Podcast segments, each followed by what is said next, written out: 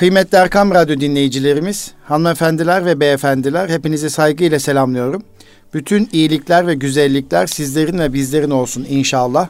Bendeniz Nuri Özkan, İstanbul Gönüllü Eğitimciler Derneğimiz yani İGEDER'imizin katkılarıyla hazırlanan Eğitim Dünyası programındayız.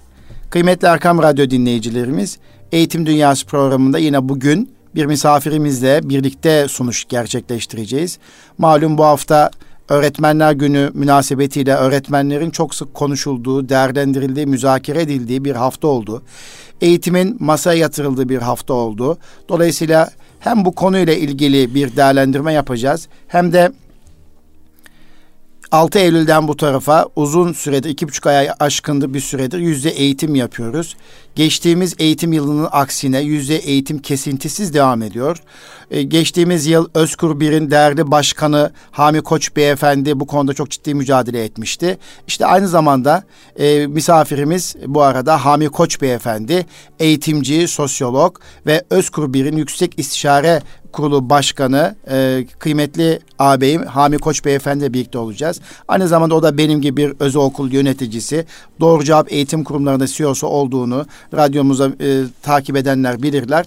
Dolayısıyla e, ben düşüncelerini çok önemsiyorum Hami Bey'in, Hami abimizin.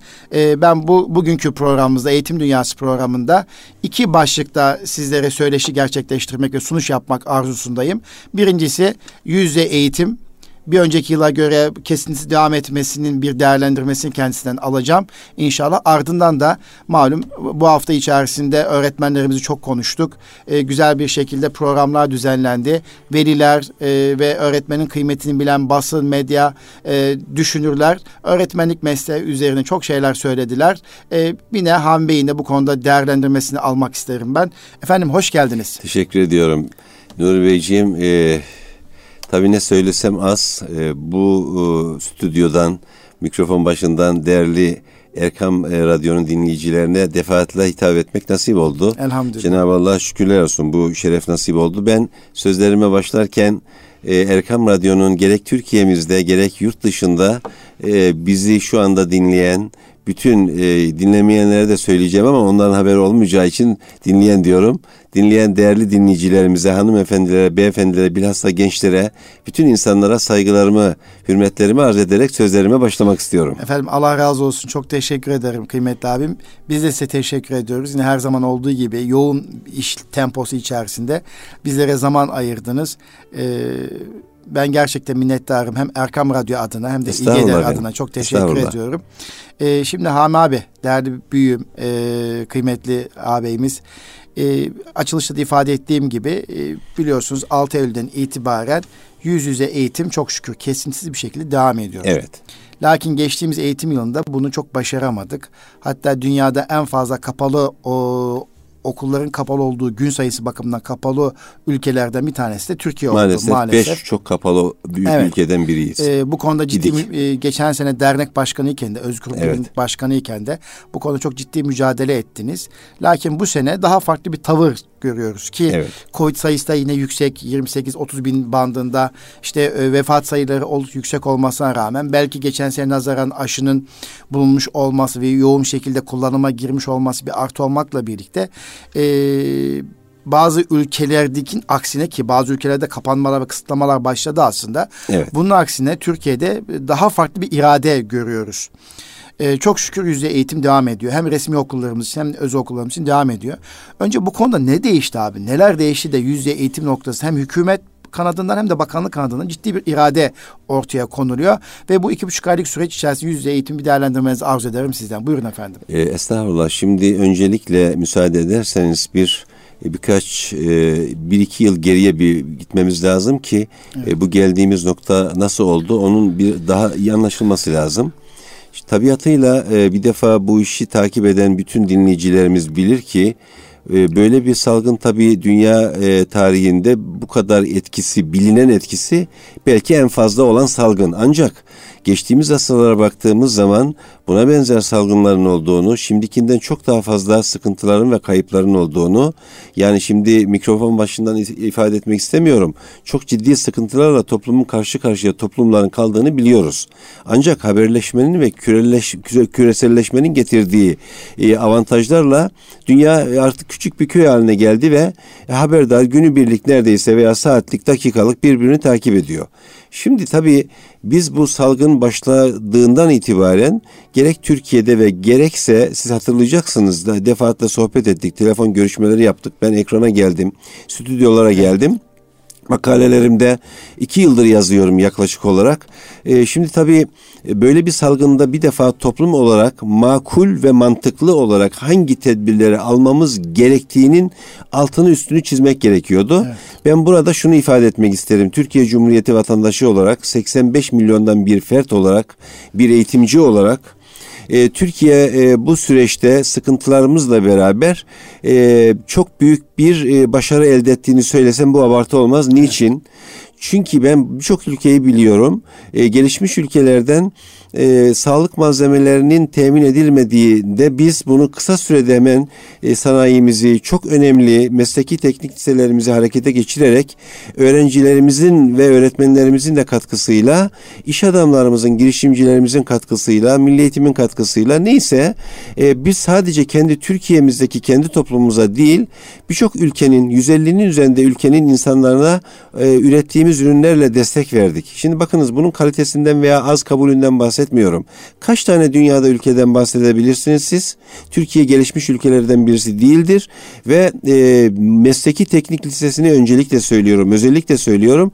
Onların katkılarıyla biz birçok ülkeye ürün gönderdik. Bunlar çok evet. önemli şeyler. Bu insani değer olarak önemli karşı karşıya kaldığınız, maruz kaldığınız bir problemle ilgili tedbir alma açısından önemli, problemi izale etme açısından önemli ve sadece kendi ülkenize değil başka ülkelerin insanlarına da katkı yapmak insani değer olarak çok önemli. Bunların neticesinde özgüven kazanım için de çok önemli. Evet. Şimdi tabii o günlerde hemen e, bu e, sıkıntının başlamasıyla e, ne oldu? Mart'ta okullar e, tatile girdi ara tatille beraber. Önce iki hafta dendi sonra tekrar uzatıldı filan. E, hatırlarsanız ben o günlerde bilhassa sınav gruplarının ve e, birçok sınıf seviyesinin evet. hibrit olarak sınav gruplarının tamamen Nisan'dan evet. itibaren açık olmasının gerekçelerini söyledim. Şimdi onlara vaktimiz olmaz. Ve o günlerde ben e, aylarca sonra kamuoyu başka şeyleri paylaştı. Ben dünyayı da takip ettim. Evet. Bakınız dedim gelişmiş ülkelerde birçok ülke bunu yapmıyor. Tamam birkaç hafta birkaç ay bazı tedbirleri aldık ama niçin biz tamamen kapatmayı tercih ettik dedim. Sonra netice itibariyle zaman zaman ne yaptı sınav grupları başta olmak üzere okullar açıldı, açılmaya devam etti, kapandı, açıldı. Bakınız Şimdi altını çizeceğim iki tane husus var. Üçüncü daha önemli. Bir, evet. şimdi böyle bir salgında veya hastalıkta siz maddi olarak kayıplarınızı ülkece Birlikte bir araya gelirsiniz, kol kola girersiniz, omuz omuza verirsiniz, birkaç senede çözersiniz. Evet. Neticede dünyanın her yerinde böyle ülkeler var. Evet. 20 sene önce tam 20 sene bu ülkede birçok vatandaşımız köyüme gideyim de şu karnımı doyurayım, hastalıktan kurtulayım, bu ekonomik krizde ne yapacağım derken yüz binlerce insan bakın biz bunları yaşadık. Bu tarih evet. kitaplarında yazılı bir şey değil. Hayatımızın evet, bir parçası. parçası evet. Ve e, tabii biz e, ne yaptık? Bu günleri atlattık. Çalışırsınız ekonomiyi veya kaybettiğiniz parayı telafi edebilirsiniz. Evet. İki, Şimdi öğrenme süreçleri zor kayıptır ama yani telafisi kolay bir kayıp değildir ama siz bir yılda kaybettiğiniz iki üç yılda çalışırsınız öğrenme konusunda zaman çok kıymetli olmasına rağmen telafi edersiniz. Ancak bizim kaçırdığımız ve Sayın Milli Eğitim Bakanımızın üç aydır üzerinde durduğu, benim bir buçuk yıldır üzerinde durduğum, şu anda Türkiye'nin birçok yerini gözlemlediğim, görüştüğüm, e, tanıştığım, istişare ettiğim netice olarak söylüyorum. Üçüncü madde çok önemli. Peki sosyopsikolojik kayıplarını çocukların nasıl telafi edeceksiniz? Evet. Maalesef birçok ilim adamları bunlara geçen sene parmak basmasına rağmen bazı çevreler ne hikmetse okulların yüzle açılması konusunda çok destek vermediler. Ve bakınız bugün ben hangi eğitimciyle görürsem, nereye gitsem zaten şu anda çocuklar okula gitmeyin dese hayır okula gideceğiz diyorlar. Okula gelmekten çok, çok mutlular zaten. Kar tatillerini evet, hatırlarsınız. Evet, evet. Öğrencilerin bir hafta, üç gün, beş gün kar tatili. Hayır diyorlar ben okulumu kavuşmak istiyorum.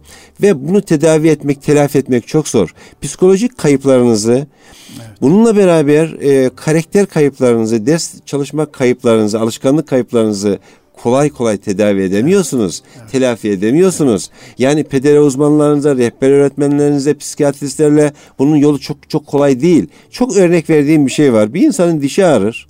Eğer çürük varsa gidersiniz diş tabibi orayı e, temizler ondan sonra dolgu yapar veya çok ileri gittiyse çeker köprü yapar veya evet. imkanınız varsa implant yapar ama psikolojik olarak dengesi bozulmuş başka şeylere bağımlı olmuş ve iletişim sıkıntılarını has safhaya getirmiş olan insanları, yetişkinleri demiyorum sadece.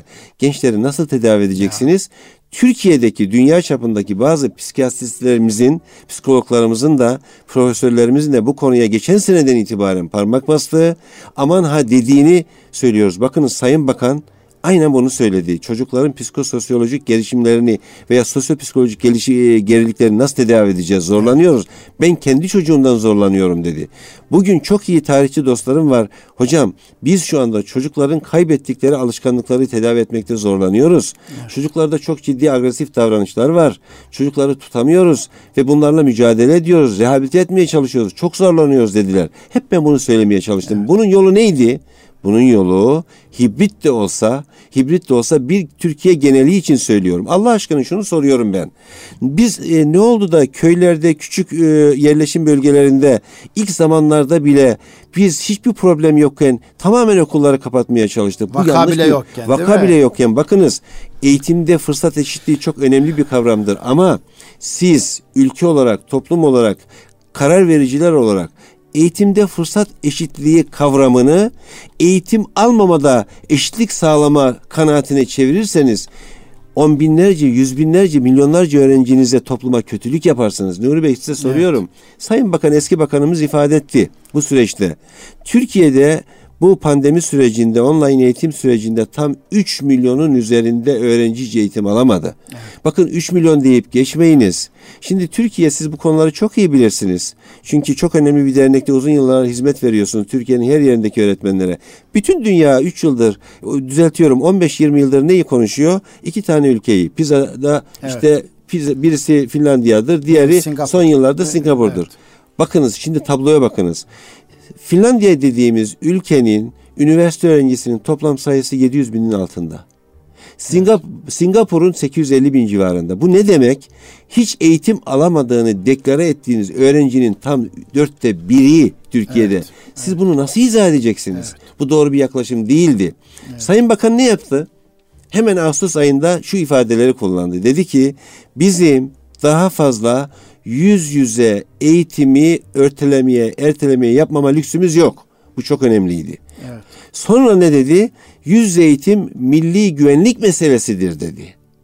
Ve biz Türkiye'de önce çünkü bütün mesleklerin, bütün branşların, toplumun her alanının itici gücü mutlaka e, lokomotifi eğitimdir. Evet. Bakınız Türkiye'de şu anda Cumhurbaşkanlığı e, gene e, ilgili başkandan e, e aldığım bilgiyi söylüyorum. 4 milyonun altında şu anda efendime söyleyeyim memur var. Türkiye'de şu anda öğretmen, özel ve resmi kurumlardaki öğretmenlerin sayısı bir buçuk milyon. Yani üçte birinden fazla bir orduyu siz nasıl evde çocukları akranlarıyla buluşturma yerine e, ekrana bağlamaya çalışırsınız. Şimdi bakınız online eğitim bir dünyanın e, gerçeğidir. Gelişmişliğin gerçeğidir. Teknolojinin gerçeğidir. Bugün gelişmiş birkaç ülke buradan çok ciddi bir şeyler elde ediyor. Hadi söyleyeyim maddi de elde ediyor. E, biz burada kendimizi yok sayamayız. Netice itibariyle Türk milletinin yani şu 85 aziz milletimizin, bakanlığımızın, hükümetimizin desteğiyle çok ciddi bir uyum sağladı ve en kısa zamanda online eğitime geçti. Ama altyapıyı oluşturdu. Ama alamayan yüz binler, milyonlar bunu halledemedi. Dolayısıyla bizim yüz yüze eğitimde Sayın Bakanımızın da ifade ettiği gibi bundan sonraki süreçte artık tekrar ediyorum. Eğer ülke tekrar kapanmaya gidecekse ki netice itibariyle 200'ün üzerinde kaybımız var şu anda. Evet. Son e, veriler. Ama 350 bin test var. Evet. Şimdi e, bu kayıpların Covid'den mi, nezle grip belli hastalıkların karışımıdır o ayrı mesele. Benim konum değil oraya girmeyeceğim evet. ben şimdi. Bizim bundan sonra Sayın Bakanımızın ve hükümetimizin desteğiyle Sağlık Bakanımızın ifade ettiği üzere toplumun desteği çok çok önemli. Ben görüştüğüm hiçbir anne baba yüz eğitim olmasın demiyor, çocuklar evde kalsın demiyor, aman gitmeli diyor. Bu evet. gerçeği gördüler. Destek verelim ve yüz yüze eğitimi olabildiği kadar okullarda sağlayalım. Eğer fevkalade bir sıkıntı olursa en son okullar kapanmalı, kurslar kapanmalı. Evet. Sadece okulları söylemiyorum. Evet. Çünkü kurslarda öğrenci sayıları daha azdır. Sanat kursları, öğretim kursları, gelişim kursları, meslek kursları, sürücü kursları. Toplumun bir ihtiyacı bunlar. Eğer kapanma oldu, Sayın Bakan'ın ifadesiyle özellikle söylüyorum, açılacaksa da mutlaka önce okullar evet. açılmalı. Siz de hatırlayacaksınız, biz bunun mücadelesini verdik evet. ve şu anda geldiğimiz nokta bizim bütün donelerle, gerçeklerle ifade ettiğimiz şeylerin ne kadar doğru ifade ettiğimizi, haklı olduğumuzu bize göstermektedir. Evet diye düşünüyorum. Evet efendim. Biraz çok, uzun mu e, oldu yok, gayet, Bey? Yok gayet teşekkür ederim. E, açıklayıcı ve güzel oldu. Tabii e, 2021-2022 eğitim öğretim yılına e, başlama noktasında bir önceki e, 2020-2021 eğitim yılındaki tutum ve davranışa bakarak tereddütler vardı hepimizde. Acaba Vardı, mevcut doğru. bakan da e, bakan değişikliği oldu bu arada Ağustos ayında. Evet. E, Sayın Mahmut Özer Beyefendi acaba daha önceki gibi gelgitleri mi yaşatacak diye çok e, düşünce düşündük. Hatta veliler bile okula gönderip gönderme noktasında tereddüt ettiler. Özellikle biz özel okulcu olduğumuz evet. için kayıtlar ancak 18 Ağustos'tan sonra hızlandı. Evet. Sayın Cumhurbaşkanı açıklaması evet. birlikte Hatta hızlandı. bu evet. geçtiğimiz hafta için e, e, ara tatil bir hafta iki hafta uzayacak evet. mı biliyorsunuz? 3-5 evet. haftadır bunun e, muhabbeti yapıldı. Halbuki biz o günlerde bütün konuşmalarda Bakan Bey söyledi hayır dediği Ama zaman da açılacak. kesim de var ki hala okulların uzaktan eğitime geçip Türkiye'yi biraz önce söylediğiniz o büyük kayıplarla karşı karşıya kalması isteyen bir kesim var. İşte buradan şu ortaya çıkıyor. Aslında eğitim ne kadar önemli. Bu millet yıkılacaksa da yine eğitimden yıkılacak. Bu millet yıkılacaksa öğretmen zafiyeti yıkılacak. E, bu millet Allah güçlenecekse Allah muhafaza. Bu millet güçlü kılınacaksa, bu e, topluluk ayağa kalkacaksa, bu coğrafyada e, daha güçlü bir e, mücadele vereceksek yine eğitimi ayağa kaldırarak, evet, evet. öğretmenleri ayağa kaldırarak, evet. yücelterek, yükselterek Elbette. E, ayağa kalkacağız. Dolayısıyla eğitimden uzun süre ara vermek yanlıştı ki işte biraz önce de başlangıçta söylediniz siz kapalı gün sayısı bakımından dünyada beşinci sırada. Beş ülkeden beş biriyiz ülkeden şu anda biri, maalesef. Ama şu an çok şükür doğru gidiş var. Ee, evet zaman zaman sınıflar kapanıyor. İşte en son e, pazartesi itibariyle eğitim öğretimi başladığımızda Sayın Bakan'ın açıklamasıyla 66 tane sınıfın kapalı Gibi. olduğunu söyledi. En fazla o da son günlerdeki bir, gelişmeler. En fazla 5000 sınıf ki 75 bin sınıfın içerisinde 5 bin sınıf. Değil sadece o sınıf o. Yani netice itibariyle okul çok az sınıf bu. Evet, evet. sınıf işte yani evet. sınıf 5000 5000 sınıf 5000 okuldan bahsetmiyorum. Evet. 5000 sınıf. Yani ama şu anda 66 sınıf. Yani evet. ne demek bu? 3 ile çarpsanız işte 1800 2000 kişi civarında birçok karantina kapsamında demektir ama Türkiye'de şeyi geliştirdi. Teknoloji gelişti. Artık sınıflardan çocuklar erişim sağlayabiliyorlar. Belki yine nadiren bazı okullarda mümkün değilse evet. bile e, öğretmenin zekası gayreti, fedakarlığıyla bakıyorum öğretmen WhatsApp'ından öğrenci hizmet sunuyor köy evet, okullarında. Evet. Yani internet Çok yok, Zoom yok, işte bir takım e, imkanlar yok. Ama ne yapıyor? WhatsApp'ından veya değişik imkanlarla sınıfına gelemeyen öğrenci eğitim imkanı sunan öğretmenler sosyal Öğretmen medyaya yansıdı. Işte. işte öğretmenlik ruhu bu. Efendim ben çok teşekkür ediyorum yani bu noktadaki değerlendirmeniz için. İşte buradan şuna gelmek istiyorum. Öğretmenlik mesleği işte bu kadar önemli. Evet. Eğer bir öğretmen isterse e, çocuğuna dokunmak için, yüreğine inmek için şartlar ne olursa olsun o mücadeleyi verir. O gayreti gösterir. E, bu anlamda e, bu hafta içerisinde de e, malum Öğretmenler Günü idi. E, Öğretmenler Günü münasebetiyle hem okullarımızda e, yoğun bir şekilde öğretmenleri ziyaret programları gerçekleştiği gibi sosyal medyada da hükümet düzeyinden başlayarak bütün e, yazar düşün, düzeyinde, eğitimciler düzeyinde bir takım paylaşımlar oldu. Evet. E, öğretmenlerimizin sıkıntıları paylaşıldığı gibi öğretmenlerimizin moral ve motivasyonu artıracak e, güzel cümleler de paylaşıldı. E, Türkiye'de her geçen gün e, öğretmen sayısı yükseliyor. Siz de ifade ettiniz. Evet. E, Milli Eğitim Bakanlığı da son 20 yılın eğitimi diye bir rapor da yayınladı. Orada da görüyoruz okullaşma oranı her geçen gün artıyor. İşte öğretmen başına düşen öğrenci sayısı azalıyor şudur budur. İdeal hale geliyor. Evet ideal hale geliyor.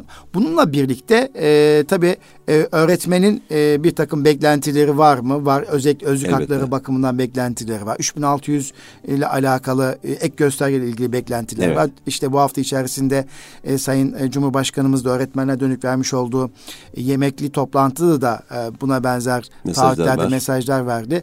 E, öğretmenlik meslek kanununun çıkması ilgili beklentiler var vesaire Çalışmalar vesaire. bitti bitiyor. E, şöyle başlamak istiyorum e, Hami abi. E, biliyorsun sen ben öğretmeniz, evet. eğitimciyiz e, öğretmekten başladık. Yöneticilik düzeyinde şu anda vazife deruhte ediyoruz. E, eğitimin de iyi veya kötü dinamiklerini bildiğimizi zannediyoruz. Eksiklerimiz, kusurlarımız olabilir. Ama bu işin Nurettin Topçu ifadesiyle eğitimin ana unsuru muallimdir. Evet. Değil mi? Elbette. Muallimdir. İşin Biraz, aslı odur. İşin aslı budur. Biraz muallimlerimizi, öğretmenlerimizi konuşalım. Evet. Ee, onu gönlümden geçiyor. Ee, öğretmenlerimize buradan hem motivasyon yükseltecek, moral ve motivasyon yükseltecek bir mesajımız olsun. Hem de varsa sıkıntılar, dertleri belki e, Erkam Radyo üzerinden dertleşebiliriz. E, siz nasıl değerlendiriyorsunuz bir eğitimci olarak, bir öğretmen olarak, bir sosyolog olarak Türkiye'de muallimlerin durumu nedir efendim? Şimdi önce e, tabii mikrofon başından tekrar e, bizi dinleyen ve dinlemeyen bütün e, öğretmenlerimizin, muallimlerimizin, hanımefendilerin, beyefendilerin Öğretmenler Günü geçti. Öğretmenler Günü'nü tebrik ediyorum. Şunun için tebrik ediyorum özellikle. Ben e, iki şey üzerinde çok dururum. Birincisi 365 günün Öğretmenler Günü olmasını evet, arzu ederim. Evet. Bütün toplumda. Evet. E, ikincisi e, bütün e, 365 günün Anneler Günü olmasını isterim. Çünkü e, anneler ve öğretmenler eğer çok donanımlı ise o ülkenin e, güneşin altında aydınlık geleceği çok daha parlak ve cazibeli olacaktır. Bu iki husus çok önemli. Bu toplum e, öğretmene çok daha fazla değer vermeli. Anneye çok daha fazla değer vermeli. E, bakınız e, bizim e, inancımızda anne deyince niçin anne diyorum? Çünkü bir çocuğun ilk öğretmeni annesidir Nuri Bey. Hepimizin evet. ilk öğretmenleri annesi annelerimizdir. Anne o yüzden çok kıymetli. Anne iyi yetişirse çocuk iyi yetişir. Anne o kadar kıymetli ki şimdi anneyi anneye hizmet eden e, ülkeye hizmet eder. Evet. E, anne beşiği sallayandır. Beşiği sallayan dünyayı sallar. Evet. Bakınız bizim inancımızda bizim inancımızda anneler için e, cennet annelerin ayakları altındadır inancı vardır. E, başka niçin söylenmiştir bu cennet düşünebiliyor musunuz? Dünyada hiçbir e, e, kalem erbabının ifade edemeyeceği o muazzam yerin e, ancak annenin ayağı altında diye ifade edilen evet. bir tabir. Anne o, o kadar kıymetli. Dolayısıyla anneler çok çok önemli, öğretmenler önemli. Evet. Şimdi e, tabii son yıllarda öğretmenlerle ilgili özlük hakları olsun ve e, özellikleriyle ilgili yani hizmet e, alanlarıyla ilgili çok ciddi gelişmeler var. Bunu söylememiz lazım. E, peki yeterli mi? Değil. E, bir defa Türkiye'de şu an itibariyle 1 milyon 100 bin üzerine 200 bine yakın resmi kurumların tamamında bütün alanlar için evet. söylüyorum üniversite öncesi. E, çok enteresan e, 400 bine yakın da 200 binin çok üzerinde de çalışanlarla beraber özel kurumlarda yani sanat merkezlerinde, evet. E, kurslarda öğretmenler var ve bir buçuk milyonluk bir orduya sahibiz Çok biz. Şükür. Şimdi dolayısıyla İrfan ordusu değil tabii mi? İrfan ordusu evet. bu. Eğer bizim ülkemizin yetkilileri öğretmenin bir eğitimi konusunda, ikincisi özlük hakları konusunda çok daha cömert, çok daha imkanlı sunabilir isek sunmalıyız. Evet. Yapabilirsek biz öğretmenler de ben de bu işte bir buçuk milyondan bir ferdim e, görevimizi çok daha layıkıyla yerine getirirsek, can hıraş elimizden geleni yaparsak, evet. siz biraz önce örnek verdiniz. Öğretmenler kendi imkansızlıklarıyla cep telefonlarından başka şeylerden oluşturduğu imkansızlıklarla öğrencilerine hizmet verdiler. Bakınız evet. pandemi sürecinde birçok öğretmenimiz e, gece 10-11'lere kadar öğrencilerine hizmet verdiler. Hafta sonları hizmet verdiler. Ben bazı velilerin e, öğretmenlere hocam yeter artık e, siz de yoruluyorsunuz, sizin de aileniz var, dinlenmeye ihtiyacınız var denilen çok örnekleri biliyorum. Nuri Bey bunlar evet. sizler de bilirsiniz. Evet. Pandemi sürecini eksiklerimizle beraber biz Türkiye'de, Türkiye'de epeyce iyi getirdik. Şunu da müsaade ederseniz ben altını üstünü çizmek istiyorum. Buyurun. Bakın pandemi sürecinde özel öğretim kurumları okullarıyla kurslarıyla çok büyük bir sınav verdi. Ve biz çok teşekkür aldık. E, TÜBİTAK'ın yayınladığı bir rapor vardı. E, evet, yani hatırladım. o raporda e, bakınız özel öğretim kurumlarının öğretmenleri yüzde seksenin üzerinde başarı elde ettiler. Evet ve kurucunun arzu ve desteği ihtiyacıyla, öğretmenlerin hay hay demesiyle ve kendilerini e, bu işe vermesiyle böyle bir başarı elde ettiler. Bu çok önemli bir husustur. Evet. Ve eğer orada yüzde on beş yakın bir gerilik varsa o da öğretmenlerden kaynaklanmıyor. Teknik olarak bazı geri, e, önemli hususlar vardır veya öğretmenler e, öğrenciyle görüşememiştir, müsait olmamıştır veya böyle banliyölerdedir, köylerdedir, seyrek yerlerdedir ona ulaşamamışlardır. Şimdi Şimdi e, bir toplum biraz önce de ifade ettiğimiz gibi öğretmenlerle e, daha çok güçlenecektir. Şimdi bizim milli şairimiz Mehmet Akif Ersoy'un çok önemli bir e, sözü var. Diyor ki e, dizesinde beytinde muallim diyen olmak gerektir imanlı, edepli, sonra liyakatlı, sonra vicdanlı. Evet. Şimdi bakınız bir öğretmeni işte böyle büyük bir şair bu kadar muazzam, evet, muhteşem ya, evet. ifade edebilir. Muallim diyen olmak gerektir imanlı, imanlı. edepli, edepli, sonra liyakatlı, sonra vicdanlı. Evet. Şimdi imanlı, edepli, liyakatlı, vicdanlı bir öğretmenin elde edemeyeceği hiçbir başarı olamaz. Evet. Ve bu ülke inşallah daha çok e, gelecek e, e, yıllarda daha çok öğretmenlerin emeğiyle ne yapacaktır? Güçlenecektir. Arzu ettiğimiz seviyeye gelecektir. Yine ben burada rahmetle yine anıyorum. E, Aliya İzzet Bego için Türkiye hayranı biliyorsunuz. Evet, evet. Türkiye varsa biz güçlüyüz evet. demiştir. Diyor ki yeryüzünün öğretmeni olmak için gökyüzü öğrencisi olmak gerektir. Evet. Şimdi ne kadar önemli ifadeler bunlar. Ben Türkiye'deki meslektaşlarıma güveniyorum Nuri Bey. E, bizim öğretmenlerimiz özverilidir, fedakardır, cefakardır. Biz e, kol kola girersek ve bu, bu ulvi mesleğin yer, gereğini yerine getirirsek Türkiye'deki hükümetlerimiz, başbakan, işte bakanlarımız veyahut da cumhurbaşkanımız, hükümet sistemimiz öğretmenlerimize daha çok imkanlar sunarsa biz ülkemizin öğrencilerine çok daha fazla imkan sunacağız, yardımcı olacağız. Ben özellikle Sayın Milli Eğitim Bakanımıza da, sayın yetkililere de şunu söylüyorum. Özel öğretim kurumlarında görev yapan öğretmenlerin hakları konusunda lütfen resmi kurumlardaki öğretmen imkanlarını sağlayalım. Onları özel resmi diye ayırmayalım. Bu ayrımdan vazgeçelim varsa eğer. Çünkü şunu Ama biliyoruz ki gibi maalesef bu var. Özel öğretim kurumlarındaki öğretmenler görevlerini çok iyi icra ediyorlar. Eğer yapmazlarsa ben ayrım yapmak için söylemiyorum. Ne öğrenci öğrenci öğretmenini tutar veya okuluna gelir ne de veli o, o kurumuna öğrencisini verir. Niçin bugün kurslarda öğrenciler var? İhtiyaç olduğu için var. Yoksa ücret ödeyerek kursa çocuğunu özel kursa veli veya öğrenci gönderir mi?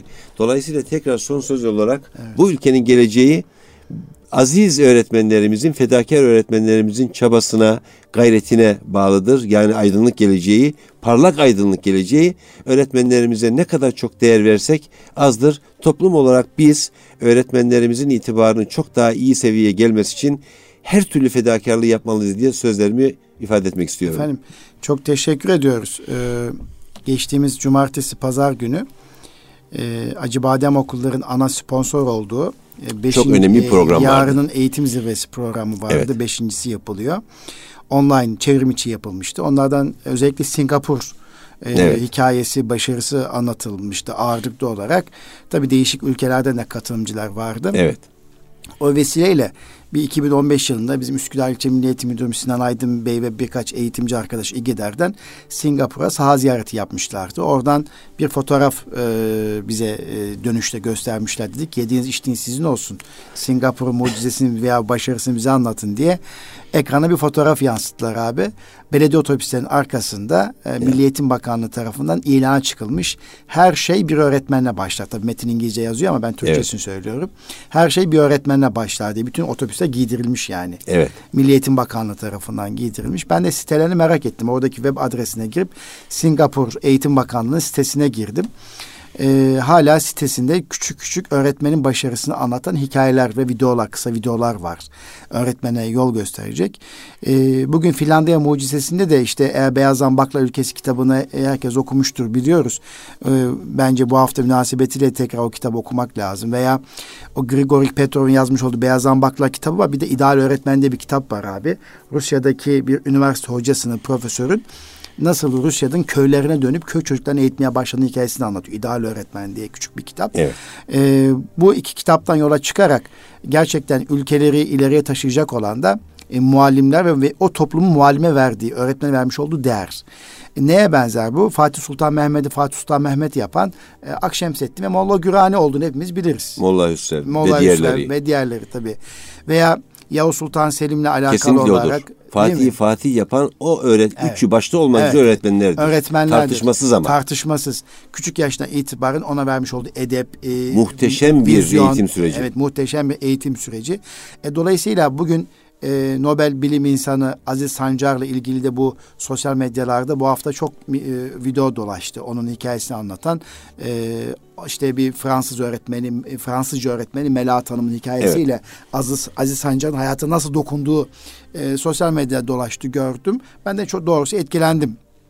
Yani bir Fransızca öğretmeni Aziz Sancar Mardin'de okumakta olan evet. o zamanın çocuğu Aziz Sancar'a bir dokunuyor. Evet. Onun ufkunu açıyor ve evet. bugün Aziz Sancar işte hepimizin tanıdığı bildiği ve Sayın Cumhurbaşkanımızın da değer verdi. Teknofest'e de katılmıştı. Orada da evet. e, ben e, güç gördüm. Verdi ülkemize. Güç verdi ülkemize. Ve ülkemizin gelişmelerini ve sahip olduğu bir takım değerlerin farkında olması açısından çok güzel bir şekilde ifadede, anlat, bulundu. ifadede bulunan bir insan.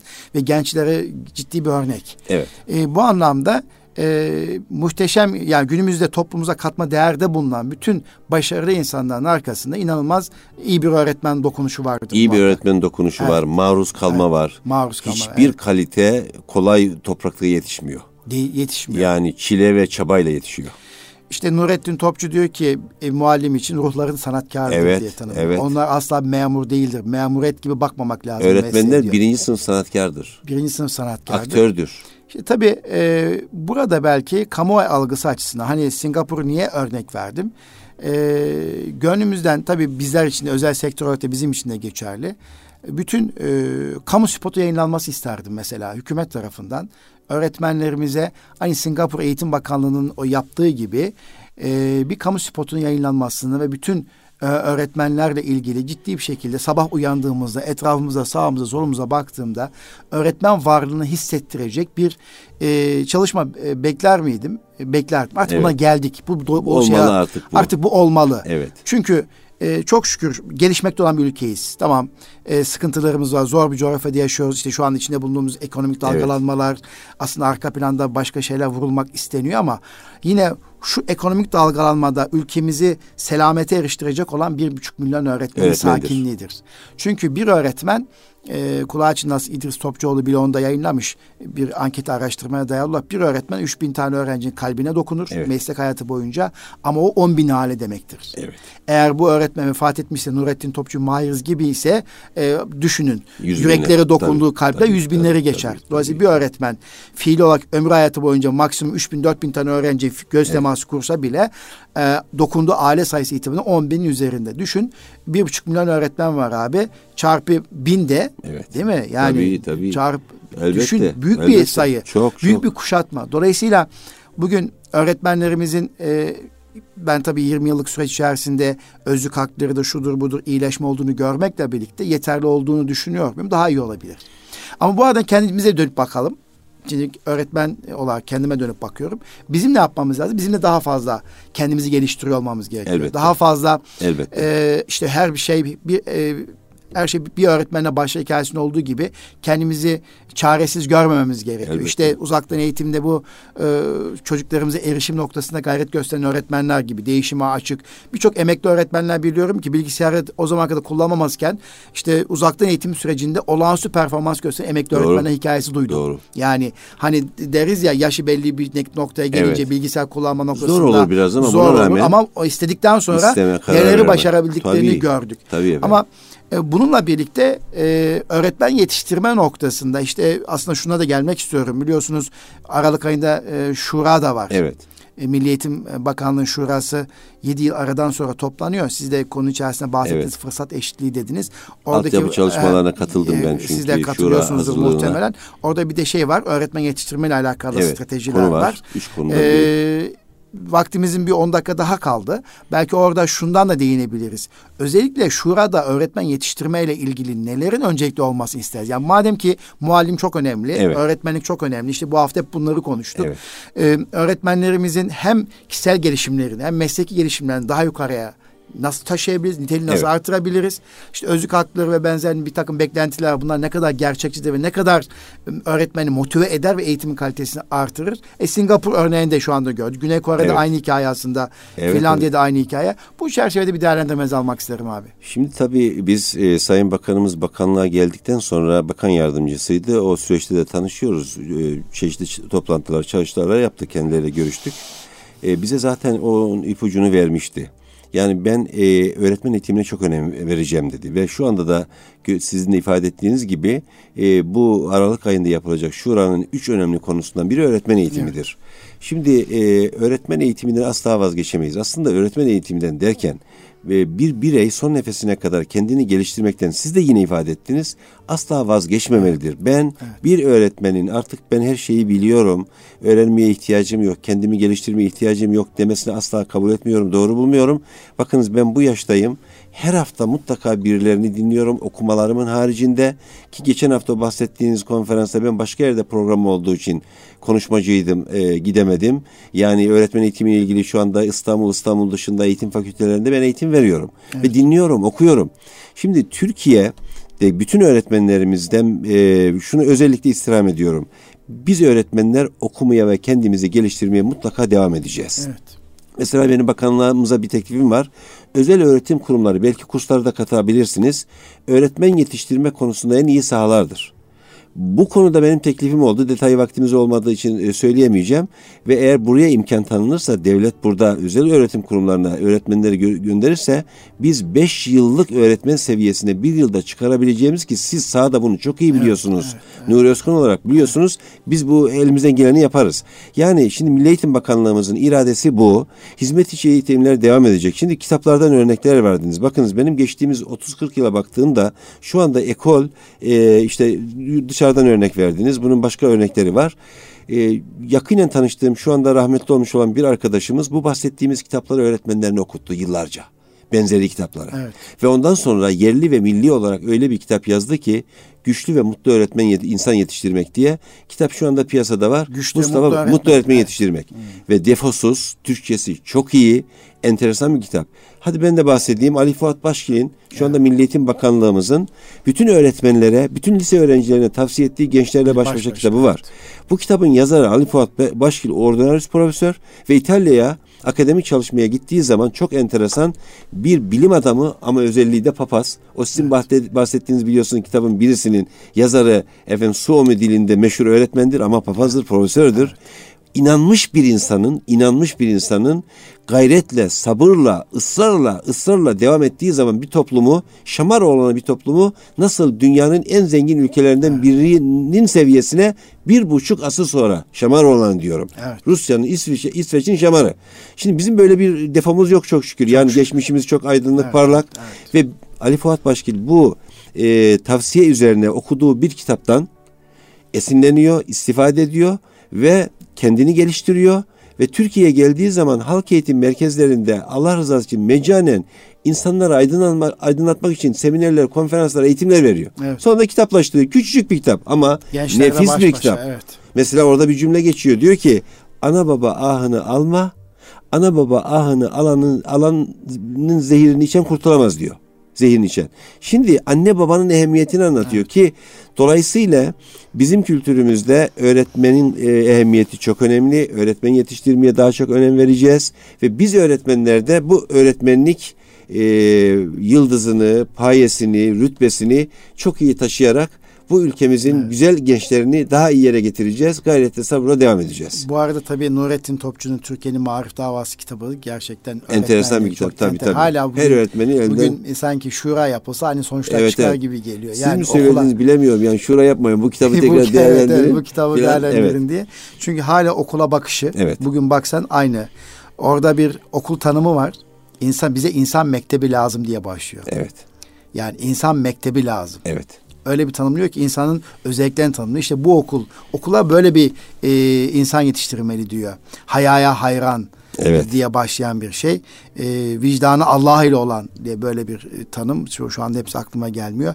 Orada işte muallime bakışı, derse bakışını adım adım anlatmış. Yani e, dört, ben ibadete gider gibi evet. gittim diyor. Her gün ibadethaneye giderim gibi yaptım. gittim. Her gün. Evet. Benim bir öğretmenim evet. vardı Nuri Bey. Kulakları çınlasın evet. sağ şu anda bir kurumda görev yapıyor. 20 yıllık öğretmenliğimde abartmıyorum. Öğretmenlerime evet. mesajımdır. Üç defa olmamıştır hazırlanmadan sınıfa girdiğim ya, müdürlüğü bakın. Ya, üç defa. Ya. Öğrenciliğimde duydum ki bir yerde bir kitap var. Benim ihtiyacım var. Bir köydeyim. Tam 10 saat yürüyerek gittim o kitabı almak için. Ama bu arkadaş ekol bir öğretmen şu anda. Evet, yani 20 yıllık öğretmenlik yapacaksınız her şeyi bertaraf edeceksiniz. Evet. ikinci plana iteceksiniz. İhtiyaçtır, hastalıktır, şudur budur. Ya şimdi 10 yıllık öğretmen iyi bir öğretmendir eğer kendini yetiştirdiyse. Buna rağmen ben hazırlıksız gitmiyorum diyor. Şimdi biz öğretmenler işimizin hakkını verirsek, evet. severek yaparsak ve kendimizi yetiştirmeye devam edersek, çağın getirdiği şartları da kazanırsak, e, teknolojik imkanlara da sahip olursak biz gelecekte hem kendi imkanlar dahilinde çok mutlu olacağız hem de o yetiştirdiğimiz öğretmenler mesela bana bugün e, bugün müydü? Öğretmenler gününde işte evet. e, bir şey geldi. E, mesaj geldi. Bir okul müdürünün mesajı. Şimdi okumayayım onu. Hmm. Yani o mesajın göndermesi zaten sizin cebinizi parayla dolursa o kadar mutlu olmazsınız. Evet. Sizden şunları şunları öğrendim. Bu da bana yetti diyor ve ben kendimi geliştirerek şu, şu şeyleri yaptım. Bundan güzel bir şey olabilir ya. mi? Ve her öğretmenin böyle yüzlerce evet, evet. eseri var. Dolayısıyla e, Adam adamın bizim. gölgesinde yetişir derler ya. Evet. İyi öğretmen. Evet. E, kendisini madden ve manen geliştirmiş iyi bir öğretmen. İşte imanlı, edepli, liyakatli, sonra vicdanlı, o evet. dört özelliğe sahip olan iyi bir öğretmen. Aslında biz Ali İzzet Begoviç'i rahmetle andık. Bilge e, lider olarak evet. anılır. İşte öğretmen de aslında bu dört özelliği taşıdığı zaman da bilge lider olur. Tabii. İşte sınıfında hem coğrafya, fizik, kimya, biyoloji adı ne olursa olsun anlatırken çocukta hakka ulaştıran, evet. onlara hayatın e, kurallarını, evet. yaşam şartlarını e, öğreten beceri kazandıran ve çocuktan problem çözme becerisini geliştirmiş. işte önemli. onlara soru sormayı, sorgulamayı öğreten bir öğretmen. İşte aslında 21. yüzyıl beceriler diye anlatan şey yeni bir şey değil. Daha önce iletişime değil, ihtiyaç vardı. Daha önce de Elbette. takıma, imeciye ihtiyacımız evet. var vardı. Ama şimdi her geçen gün bunlar eksiliyor ki evet. yeniden bunlar beceri olarak sanki çok önemli bir şeymiş gibi. Sanki evet. daha önce biz iletişim kurmuyorduk, iletişim öğretmiyorduk çocukları da. Niye? ihtiyaç daha da arttı. Arttı. Çünkü aslında, herkes bireyselleşiyor. Aslında biz şu anda e, edeple saygıyı biraz herhalde gereğinden fazla eskiden abarttık. Evet. O e, gereğinden fazla abartmak ve insanı öğrenciyi dinlememek o çocukların kendilerini ifade etmemesi biraz onları e, tabiriyle güdükleştirdi ve böyle kabuğuna çekti. Evet. Şimdi mesela 21. yüzyılın başına geldiğimiz zaman ben daha çok ümitliyim. Şunun için e, yetişkinler öğrencilere veya çocuklara daha toleranslı davranıyorlar. Evet. Dezavantajları var ama onların kendilerini ifade etmeleri konusunda daha cömert davranıyoruz. Bu da çok önemli burası. Onların Allah'ın verdiği kabiliyetleri, düşünceleri ki düşünce eğitimi çok çok çok önemli. Şimdi çok konuşulan bir eğitimde biliyorsunuz. Kendilerini ifade etme konusunda çok daha iyi durumdalar. Bu da onların kabiliyetlerinin ortaya çıkmasında bizim gelecekte çok daha başarılı olacağımızın göstergesi diye düşünüyorum. Evet. Ee, abi e, işaret ediyorlar programın sonuna gelmişiz. Ee, geçenlerde OECD raporu yayınlandı. 2021 kısa bir rapor yayınlandı. Türkiye boyutuyla ilgili. Bir ara onunla ilgili müzakere de etmek isterim. Evet. Bir başka programda hay inşallah. Hay Hem inşallah. Milli Eğitim Bakanlığı yayınladığı inşallah. son 20 yılda Türkiye ile OECD raporuna göre Türkiye tabii örtüşen kısımlar var, örtüşmeyen kısımlar da var. Türkiye'nin bazı gerçekleri şeye yansımıyor. OECD'nin raporlaması yansımıyor. En basit örnek hemen söyleyeyim, bununla bitireyim. Mesela okul öncesinde okullaşma oranı yüzde otuz altılarda gösteriyor OECD raporunda ama bizim şu anda Milli Eğitim Bakanlığı raporunda yüzde yetmiş sekiz, yüzde seksenlere Orası yakın. ayrı bir dert. Ayrı bir dert. Niye? Çünkü bizde Milli Eğitim'deki sayılar sadece. Diyanetin var çalışması, aile ve sosyal politikalar var. var ilave Ama özeller var. Ama ben burada var. şunu müsaadenizle söylemek isterim. Madem konuyu açtınız. Evet. Bakınız şu anda siz de biliyorsunuz. Gelişmiş ülkelerde Almanya ile İngiltere'yi söylüyorum. Yüzde 98-99, yüzde yüze yakın okul öncesi okullanma oranı var. Şu anda Türkiye'de bütün e, tarafların, bütün kesimlerin mütabık olduğu en tek yer belki de okul öncesi eğitimidir. Fakat şimdi bir toplantıya giriyorum. Önemli toplantı. Bir, mesela bir şura hazırlığı öncesi Bakıyorum konuşmacıların e, en çok üzerinde durduğu okul öncesi mecbur olsun. Ya kardeşim bırakın siz onu. Şimdi mesela Cumhurbaşkanımızın eşi İstanbul'da şu anda önce hedeflediler. 1500 tane e, Milliyetin Bakanımız da okul öncesi açacaklar. Şu mecbur ifadesini bırakalım. Zorunlu ifadesini bırakalım. Almanya'da, İngiltere'de okul öncesi zorunlu değil. Singapur'da da zorunlu değilmiş. Ama buna rağmen zorunlu gibi evet, algılanıyor. Evet. Biz bu işin ihtiyacını anlatalım, inanalım, gereğini yerine getiririz.